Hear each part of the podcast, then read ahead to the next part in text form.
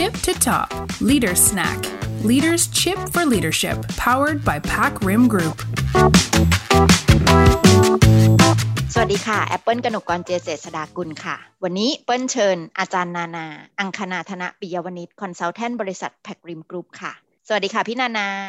สวัสดีค่ะ น้องเปิ้ลอ่าวันนี้เราจะมาชวนกันคุยนิดนึงเนาะพี่นานาส่งบทความหนึ่งมาให้เปิ้ลนะคะ โอ้โห เห็นชื่อปุ๊บ รู้สึกน่าสนใจนะ แล้วก็ทริกเกอร์คำถามอะไรหลาย ๆ อย่างเลยนะคะ บทความนี้มาจาก Harvard Business Review มีชื่อว่า Managing a Top Performer Who Alienates Their Colleagues แปลเป็นไทยก็ประมาณว่า เอ๊ะเราจะบริหารจัดการคนเก่งของเรา ยังไงดีนะ เป็นคนเก่งที่โดยไม่รู้ตัวเนี่ยเขาอาจจะไปแบบสร้างความบาดหมาง หรือทำลายความสัมพันธ์กับเพื่อนรอบข้าง ทีนี้ก่อนอื่นเลยค่ะพี่นานาก็คือว่าเปิ้ลเชื่อว่าทุกองค์กรเนี่ยต้องมีกลุ่มที่เราเรียกว่า talent top performer เนาะหรือบางทีก็คือ the star ของเรานั่นเองอะซึ่งจริง ๆ มันเป็นเรื่องดีเนาะยิ่งมีเยอะก็ยิ่งดีในมุมของการ deliver result ในมุม performance ก็เลยอยากจะถามว่าเอ๊ะแล้วอะไรอะคะมันคือ challenge มันคือความท้าทายที่เรามีกลุ่ม top performer แบบนี้ แล้วเราจำเป็นจะต้องลุกขึ้นมาจัดการปัญหาเหล่านี้ไหม ในเมื่อเขาเองก็ทำงานได้ค่ะ ถ้าเราจริงๆ แล้วเรามีเราเป็นผู้นำเนาะเราเป็นหัวหน้างาน แล้วเรามีน้องๆที่เป็น talent เป็นซูเปอร์สตาร์ของเราเนี่ย มันก็น่าจะดีใจนะคะ เพราะคนเหล่านี้เขาสามารถสร้างผลลัพธ์ให้เราได้ แต่หลาย ๆ ครั้งอะค่ะ ผู้นำเหล่านี้ก็จะจะมีความท้าทายนะคะ เพราะว่าคนที่เป็น talent เนี่ย เขาจะมักมีปัญหาในการทำงานร่วมกับผู้อื่น เพราะว่าในปัจจุบันเนี่ยเราต้องบอกว่า one man show ไม่มีอีกต่อไปค่ะ ถ้าตรงองค์กรอยากจะเติบโตต่อไปข้างหน้าในการเปลี่ยนแปลงที่รวดเร็วเหล่านี้เรื่องของ collaboration เรื่องของ teamwork เป็นสิ่งที่สำคัญมากนะคะถามว่าเวลาเขาอยู่ในองค์กรเนี่ยคนอื่นให้เกียรติเขาไหมแน่นอนค่ะแต่ว่าการให้เกียรติมันไม่มันคนละเรื่องเนาะกับการที่เขาจะอยากทำงานด้วยหรือเปล่า หลาย ๆ ครั้งคนจะไม่ค่อยอยากทำงานกับกลุ่มคนเหล่านี้ แล้วพอ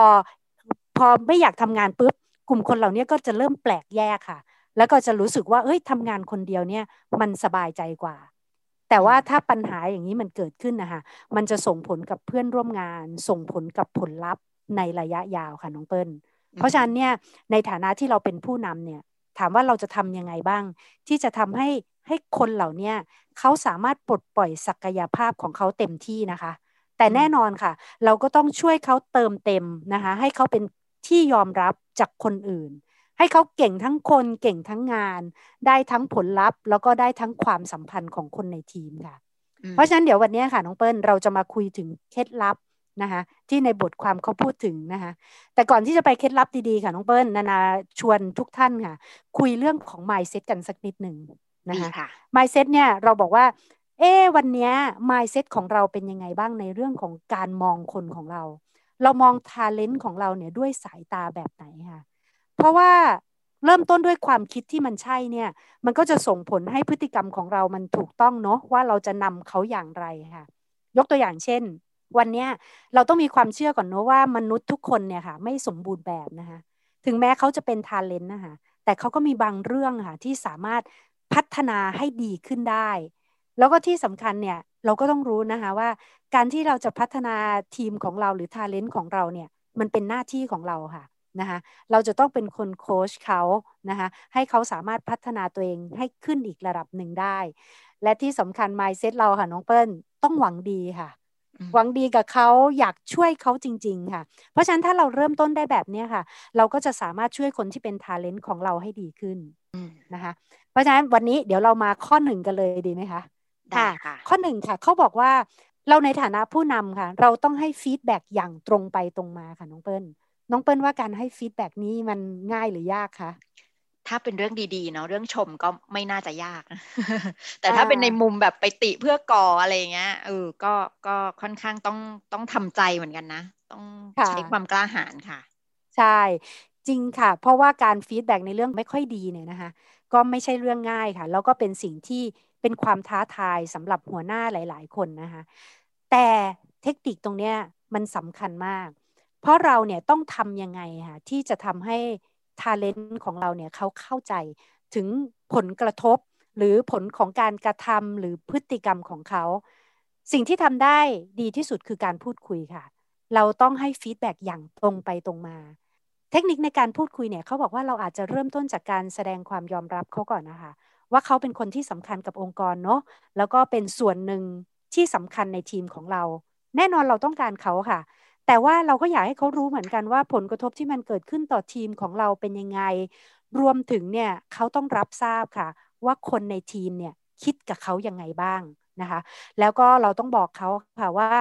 คุณเนี่ยไม่ใช่แค่รับผิดชอบในสิ่งที่คุณทำนะ แต่คุณต้องรับผิดชอบในวิธีที่คุณทำด้วยค่ะ แล้วถ้าเกิดว่าเขาอยากจะไปต่อกับทีมเนี่ยเขาก็ต้องรู้จักที่จะเรียนรู้ แล้วก็เปลี่ยนพฤติกรรมให้ดีมากขึ้นนะคะ สิ่งที่สำคัญคือ feedback อันนี้เราต้องทำบนข้อเท็จจริงค่ะนะคะบนข้อเท็จจริงคืออะไร เราต้องบอกเขาค่ะว่า สิ่งที่เขาทำเนี่ยสถานการณ์นั้นมันเป็นยังไง อะไรคือพฤติกรรมของเขา และอะไรคือผลกระทบจากพฤติกรรมนั้นๆนะคะเขาบอกการให้ feedback บนข้อเท็จจริง มันจะมีประโยชน์ค่ะ มันจะช่วยในเรื่องของลดการต่อต้านหรือการไม่เห็นด้วยอะค่ะ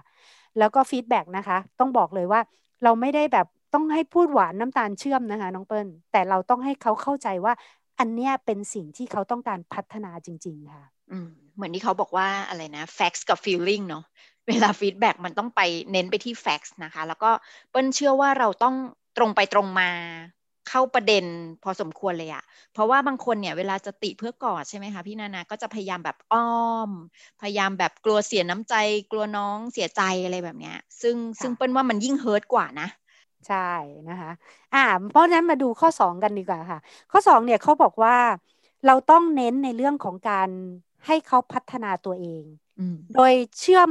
การพัฒนาตัวเองของเขาอะค่ะ เชื่อมโยงกับความก้าวหน้าในหน้าที่การงานของเขา เราต้องสามารถบอกเขาได้ว่าพฤติกรรมบางอย่างเนี่ยนะคะ มันอาจจะเป็นอุปสรรคในการก้าวหน้าในการทำงาน แล้วก็สิ่งที่สำคัญเนี่ย ทัศนคติเอ่ยนะคะ หรือวิธีการทำงานเนี่ยเป็นองค์ประกอบสำคัญค่ะในความสำเร็จแล้วก็การสร้างความน่าเชื่อถือในตัวของเขาเอง แล้วก็อีกเรื่องหนึ่งคือเรื่องของความสัมพันธ์กับเพื่อนร่วมงานเนี่ยนะคะมันก็จะส่งผลถึงความสำเร็จทั้งในระยะสั้นแล้วก็ระยะยาวค่ะ ถึงแม้คนคนนั้นเนี่ยจะเก่งแค่ไหนอะค่ะเขาบอกว่าสุดท้ายนะคะคนเราก็ต้องมีทักษะในการทำงานร่วมกับผู้อื่นค่ะ เพราะฉะนั้นในฐานะที่หัวหน้างานเนี่ยนะคะ เราก็ต้อง ช่วยเขานะคะเข้าใจอะค่ะว่าการทำงานเนี่ยนะถึงแม้ว่าคุณจะมีแรงกดดันที่จะต้องดีลิเวอร์ผลลัพธ์ต่างๆ หรือต้องทำตัวเลขทางธุรกิจอะค่ะแต่ว่าในระหว่างทางอะค่ะก็อย่าอย่าละเลยความสำคัญในการสร้าง หรือว่ารักษาความสัมพันธ์กับคนอื่น เพราะฉะนั้นค่ะ เราต้องมี 2 เรื่องค่ะหนึ่งค่ะ result นะผลลัพธ์นะคะ อันที่ 2 คือ relationship ค่ะ คือเรื่องของความสัมพันธ์กับคนในทีมด้วยค่ะค่ะ ปิ้ลเชื่ออย่างหนึ่งนะคะว่าแบบยิ่งเป็นคนเก่งเนาะเขายิ่งอยากจะโตเร็วอะอยากจะก้าวไปข้างหน้า เพราะฉะนั้นถ้าเออถ้าเราคุยกับเขาด้วยความเข้าใจนะว่า จุดที่เขาทำได้มันดีอยู่แล้วแหละ อันนี้ไม่เถียงเนาะแต่ว่าไอ้จุดตรงเนี้ยเขาน่าจะยังต้องปิด gap อยู่อะไรอย่างเงี้ยเปิ้ลเชื่อว่าคนเก่งจะยอมรับตรงนั้น แล้วก็อยากจะปรับปรุงตัวเองอะให้ดีขึ้น ข้อถัดมาค่ะน้องเปิ้ลเขาบอกว่าเราในฐานะ หัวหน้านะคะ เราต้องช่วยส่งเสริมในเรื่องของ empathy ค่ะ ให้กับ talent ของเรานะคะ ต้องบอกว่าเราพูดถึงเรื่องของ empathy เยอะนะคะ เพราะว่า empathy เนี่ยเป็นหนึ่งในเรื่องที่สำคัญของ leadership เลย แล้วก็การพัฒนา talent ของเราในเรื่องของ relationship เนี่ย เราควรคุยในเรื่องของ empathy เยอะๆ empathy คืออะไร เขาบอกว่าเทคนิคของ empathy คือช่วยให้ talent เนี่ยเขาเรียกว่า sensitive อะค่ะหรือมีเรดาร์นิดนึงจับความรู้สึกของคนอื่น ว่าคนอื่นเนี่ยเขากำลังรู้สึกยังไง เวลาเราไปทำงานกับคนอื่นเนี่ย เช่น คนที่ทำงานกับเราเขารู้สึกกังวลใจไหมรู้สึกไม่สบายใจไหมรู้สึกอ๋อตอนนี้เขารู้สึกถอดใจไปละเพราะฉะนั้นเนี่ยการรับรู้ถึงความรู้สึกเหล่านี้ค่ะ มันเป็นจุดเริ่มต้นในการที่เขาจะพัฒนาตัวเอง คือ talent เขาก็จะได้ reflect ตัวเองด้วย แล้วก็รวมถึงสามารถสร้างความสัมพันธ์กับผู้อื่นด้วยนะคะ หลาย ๆ ครั้งค่ะน้องเปิ้ลเขาบอกว่า talent เนี่ยอาจจะรู้สึกว่าทำไมคนอื่นไม่เข้าใจเขาอะหรือบางครั้งนะทำไมแค่เนี้ยทำไม่ได้อะอ่ามีมีคำถามอย่างนี้เยอะแยะไปหมดเลยใช่ไหมคะเพราะฉะนั้นเนี่ยสิ่งที่เราทำได้คือเราอาจจะแนะนำ talent เหล่านี้ให้เขาลองไปอยู่ในสถานการณ์ของคนอื่นค่ะ ให้เขาลองคิดถึงข้อจำกัดของคนอื่นค่ะ ให้มากขึ้นเนาะ ไม่ว่าจะเป็นอาจจะเป็นเช่น การให้เขา rotate อยู่ในงานของคนอื่น หรือลองไป work shadow กับคนอื่น ไปทำงานร่วมกับคนอื่น แล้วก็รวมถึงให้เขา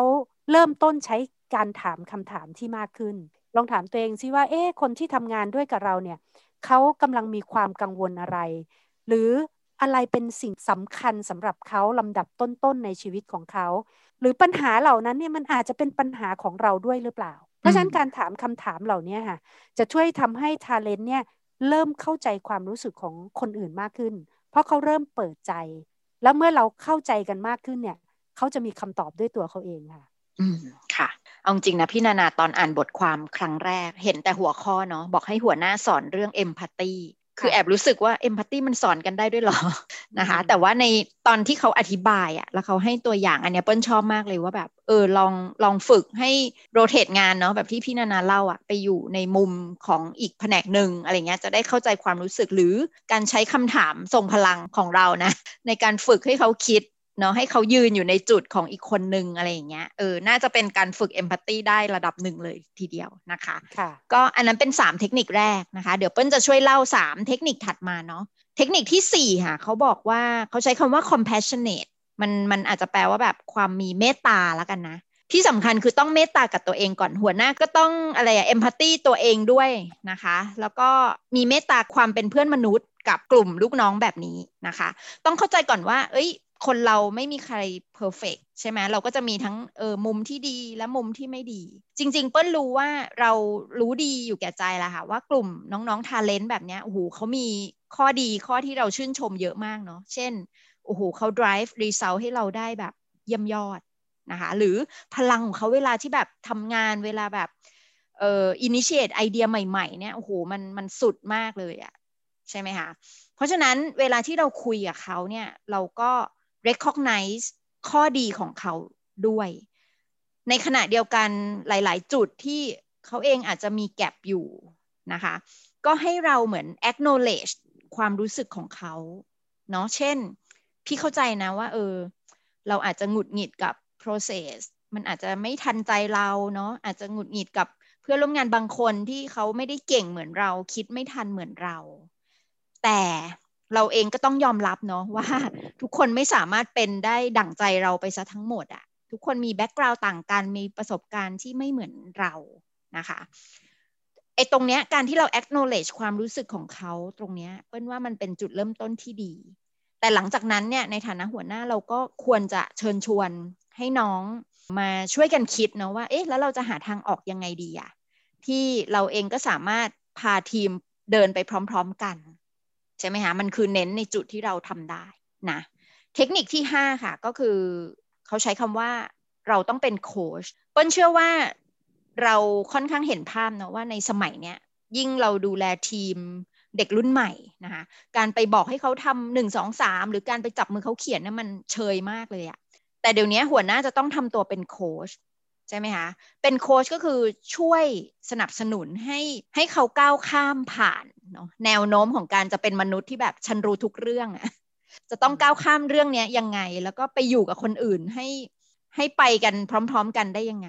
นะคะเพราะฉะนั้นอย่าลืมจุดประสงค์หรือหน้าที่สำคัญของหัวหน้าเนาะว่า เรามีหน้าที่มาทำให้เขา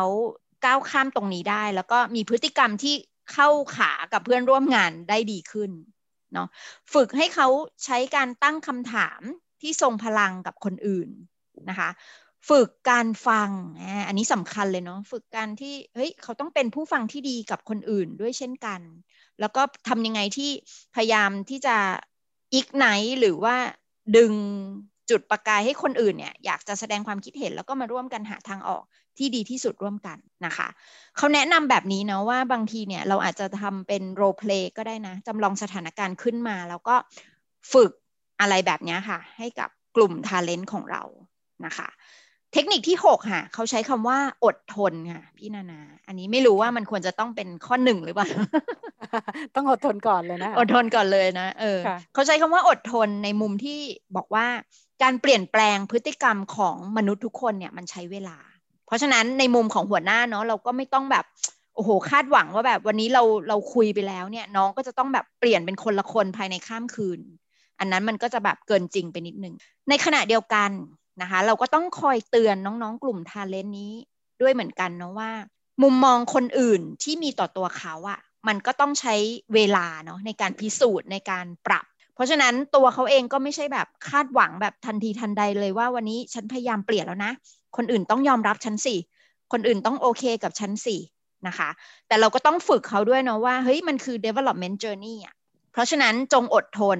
กับทั้งตัวเองกับทั้งผู้อื่น แล้วก็การอยู่ร่วมกันเนี่ยกับคนอื่นมันต้องมันคือทักษะอันหนึ่งอะค่ะแล้วมันก็คือแบบผลงานมาสเตอร์พี e อันหนึ่งนะ ที่น้องๆ top performer เองเนี่ยก็ต้องทำให้สำเร็จเช่นเดียวกัน เพราะฉะนั้นมันคือสิ่งที่เราในฐานะหัวหน้ากับน้องๆกลุ่ม talent จะต้องมา work together เพื่อให้ได้ better result ข้อนี้เห็นด้วยเลยค่ะ น้องเปิ้ลว่าเราต้องใช้เวลาเนาะแต่สิ่งที่สำคัญเนี่ยคือเราต้องเริ่มค่ะ นะคะในระหว่างการพัฒนาตัวเองเนี่ยเขาบอกว่าเขาก็จะมีเพิ่มเติมนิดนึงนะคะ ว่าอะไรเป็น do and don't นะคะสำหรับในการที่เราจะจะดูแลทีมของ talent ของเราเนี่ยเริ่มต้นแล้วกันเขาบอกว่าดูเนี่ยมีอะไรบ้าง สิ่งที่สำคัญคือผู้นำต้องช่วยให้ talent เนี่ยค่ะเขารู้ว่าพฤติกรรมบางอย่างของเขาอะค่ะอาจจะเป็นอุปสรรคของความก้าวหน้าของเขาเหมือนที่น้องเปิ้ลพูดทุกคนก็อยากก้าวหน้า เพราะฉะนั้นถ้าเราสามารถบอกเขาได้เนี่ย เขาจะสามารถสะท้อนตัวเองแล้วก็พัฒนาให้ดีขึ้น อันที่สองคือเราต้องสอนเทคนิคให้เขาเข้าใจถึงความรู้สึกของคนอื่น ที่เราพูดไปแล้วก็คือเรื่องของเอมพัตตีเห็นไหมฮะเราให้ความสำคัญกับเรื่องของเอมพัตตีมากนะคะอันที่สามเนี่ยเขาบอกว่าใช้คำถามที่ทรงพลังค่ะ เวลาเราจะมีเรารู้สึกไม่สบายใจอะไรเราใช้คำถามค่ะ เรารู้สึกไม่เข้าใจใครใช้คำถามค่ะ เพราะว่าการใช้คำถามเนี่ยมันจะช่วยทำให้เรารีเฟล็กตัวเองด้วยนะ แล้วก็ทำให้คนอื่นรีเฟล็กตัวเขาด้วยนะคะนี่คือดูเนาะแล้วโดนราคาสิ่งที่ไม่ควรทำก็คือหลีกเลี่ยงการให้ฟีดแบ็เรื่องยากๆ เพราะอย่างที่เราคุยกันหลายครั้งเนี่ยหัวหน้า แอบกลัวค่ะว่าเอ๊ะเราควรจะให้ฟีดแบ็เรื่องยากๆไหมกลัวน้องไม่เข้าใจ กลัวน้องน้อยใจ เดี๋ยวเขาจะไม่อยู่กับเราอะไรอย่างเงี้ยแล้วก็ควรจะให้เขารู้อะค่ะว่าในทีมเนี่ยคิดกับเขาอย่างไง อันที่สองคือเขาบอกว่าเราไม่ควรชมจนเหลิงค่ะ แน่นอนเขามีสิ่งดีนะชมได้นะคะ แต่ว่าเราก็ต้องชมแล้วก็มีฟีดแบ็ด้วย ต้องให้เขาเข้าใจว่าคนอื่นมองเขายังไงด้วย แล้วก็อันสุดท้ายเนี่ยเขาบอกอย่ามองข้ามปัญหาเล็ก ๆ น้อยๆค่ะ เวลามีปัญหาเกิดขึ้นเนี่ยเราก็ควรจะฟีดแบ็กเขานะคะ บางครั้งเนี่ยเรามองข้ามปัญหาแล้วเราเลือกที่จะไม่แก้ปัญหา เพราะเราคิดว่าเฮ้ยยังไงน้องเขาก็สร้างผลงานให้เราอยู่ละ เขาสามารถทำตามที่เราคาดหวังได้ แต่ต้องบอกว่าเรื่องของพฤติกรรมหรือความสำคัญกับคนในทีมเนี่ยมันมันจำเป็นมาก แล้วก็อันนี้เราสามารถทำได้นะคะ เราอาจจะแชร์ประสบการณ์ของเราที่เราได้ feedback แล้วมันเป็นประโยชน์ แล้วพอเราเปลี่ยนอะไรบางอย่าง เราก็จะได้ผลลัพธ์ที่เปลี่ยน โอเคค่ะเปิ้ลเชื่อว่าฟังมาถึงตรงนี้เนาะหลายท่านก็จะยังรู้สึกท้าทายอยู่นะ ในมุมของของการเป็น leaders นะคะเปิ้ลเชื่อว่าบางทีเนี่ย เวลาที่เรามีกลุ่มน้องที่เก่งๆ แล้วเขาก็ทำงานของเขาได้อยู่แล้วอะผลลัพธ์มันก็เกิดขึ้นอยู่แล้วอะการจะต้องมาเออนั่งเขามาเรียกคุย อยากให้เขาปรับตรงนั้นตรงนี้อะไรเงี้ยบางทีเราก็จะรู้สึกว่า เอ๊ะ จะทำดีไหมนะคะเปิ้ลก็เลยเชื่อว่าสุดท้ายนะคะพี่นานาคือมันต้องกลับมา ที่เรื่องของ mindset ตรงนี้แหละ เหมือนที่พี่นานาบอกว่ามันคือจุดเริ่มต้นที่สำคัญ และมันก็เป็นทางเลือกของเราเหมือนกันเนาะพี่นานาว่า แล้ววันนี้เราจะเลือกแบบไหนดีอะเราอยากจะแค่ประคับประคองให้เขาอยู่กับเรา เราก็เลยไม่อยากจะไปฟีดแบ็กเพื่อให้เขาปรับปรุงนะคะ แต่ถ้าวันหนึ่งเนาะเขาอยู่เขาอยู่ไปเรื่อย ๆ แล้วเขาก็เหมือนทำลายล้างความสัมพันธ์กับคนรอบข้างไปเรื่อยๆอะสุดท้ายมันก็ไม่น่าจะเกิดความยั่งยืนเนาะเพราะฉะนั้น วันนี้เราจะเลือกที่จะสร้างผลลัพธ์ เฉพาะปัจจุบันข้างหน้า หรือวันนี้เราอยากจะสร้าง long term ใช่ไหมคะ ให้องค์กรมันไปได้แบบว่า sustainability ด้วยนะ แล้วก็อย่าลืมเปิ้ลเชื่อว่าสิ่งสำคัญอันหนึ่งก็คือ ทุกวันนี้ผลลัพธ์ของเรามันต้องมาพร้อมกับ speed และเปิ้ลเชื่อว่า speed มันจะเกิดขึ้นได้มันไม่ได้อยู่ภายใต้คนสองคนหรือคนกลุ่มหนึ่งที่เก่ง แต่ว่าเราจะต้องไปกันทั้งแบบเหมือนองคาพยพอะ ใช่ไหมคะตรงนั้นต่างหากที่จะเกิด speed ได้เนาะเพราะฉะนั้นก็ฝากเอาไว้แล้วก็วันนี้ขอบคุณพี่นานามากนะคะ เชื่อว่าบทความนี้แหละ ท่านที่ฟังน่าจะพอได้ไอเดีย แล้วก็จุดประกายจุดความกล้าความมั่นใจนะคะ ให้ท่านสามารถออกไปแล้วก็ดูแลน้องๆทาเลนต์ของเราเนี่ย ให้เป็น a better version ได้ วันนี้เราสองคนขอลาไปก่อน ขอบคุณที่รับฟัง Leader Snack ค่ะ แล้วพบกัน EP หน้าค่ะ สวัสดีค่ะ สวัสดีค่ะ Música